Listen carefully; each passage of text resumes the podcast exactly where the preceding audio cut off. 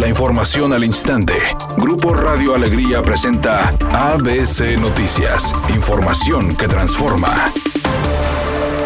En el marco de la celebración del 104 aniversario de la Constitución de Nuevo León, el gobernador del estado Samuel García propuso crear una nueva identidad, la cual dijo debe ser reformada con la inclusión de temas que actualmente no se contemplan. Yo quiero hoy más bien proponerles que le demos entrada al siglo XXI y que Nuevo León tenga la altura y la capacidad para que unidos, unidos, busquemos una nueva constitución para un nuevo Nuevo León. Una nueva constitución que parta de la premisa de las coyunturas actuales, no del siglo XIX ni el siglo XX. Una nueva constitución que parta de la premisa que si no hay riqueza, no hay nada que repartir y que se escuche hasta el centro del país. Y que de nada sirve igualdad para todas las personas y generar riqueza sostenible si no hay buenos gobiernos. Finalmente, el mandatario estatal destacó que la nueva constitución deberá contar con las condiciones con las que se encuentra Nuevo León.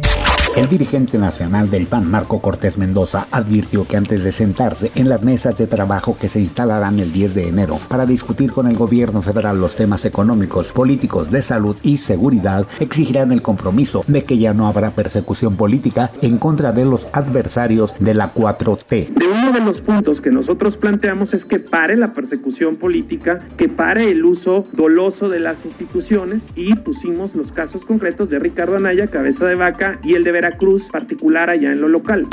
Editorial ABC con Eduardo Garza. Los diputados le abrieron la llave a Samuel García y habrá presupuesto para 2022 de 15 mil millones de pesos para obra pública como Carretera Colombia, las líneas 4 y 5 del metro, la nueva Fuerza Civil, entre otros proyectos. No había avance en obras públicas desde hace 30 años. A reactivarse Nuevo León y salir del estancamiento. Los integrantes del grupo Río Roma dijeron que les encanta disfrutar al máximo las fiestas decembrinas en familia. Por eso, la presentación que realizaron ayer en la Arena Monterrey es la última previo a Navidad porque ya empezarán a prepararse el festejo. Esperan que su hermana, procedente de Guatemala, llegue a la Ciudad de México para reunirse con ellos, al igual que otros integrantes de la familia. Dijeron que les encanta poner el pino, preparar los regalos, abrirlos por supuesto y sobre todo disfrutar del recalentado olvidándose de la dieta.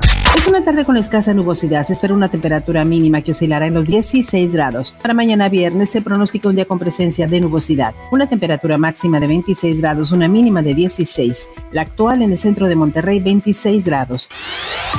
ABC Noticias. Información que transforma.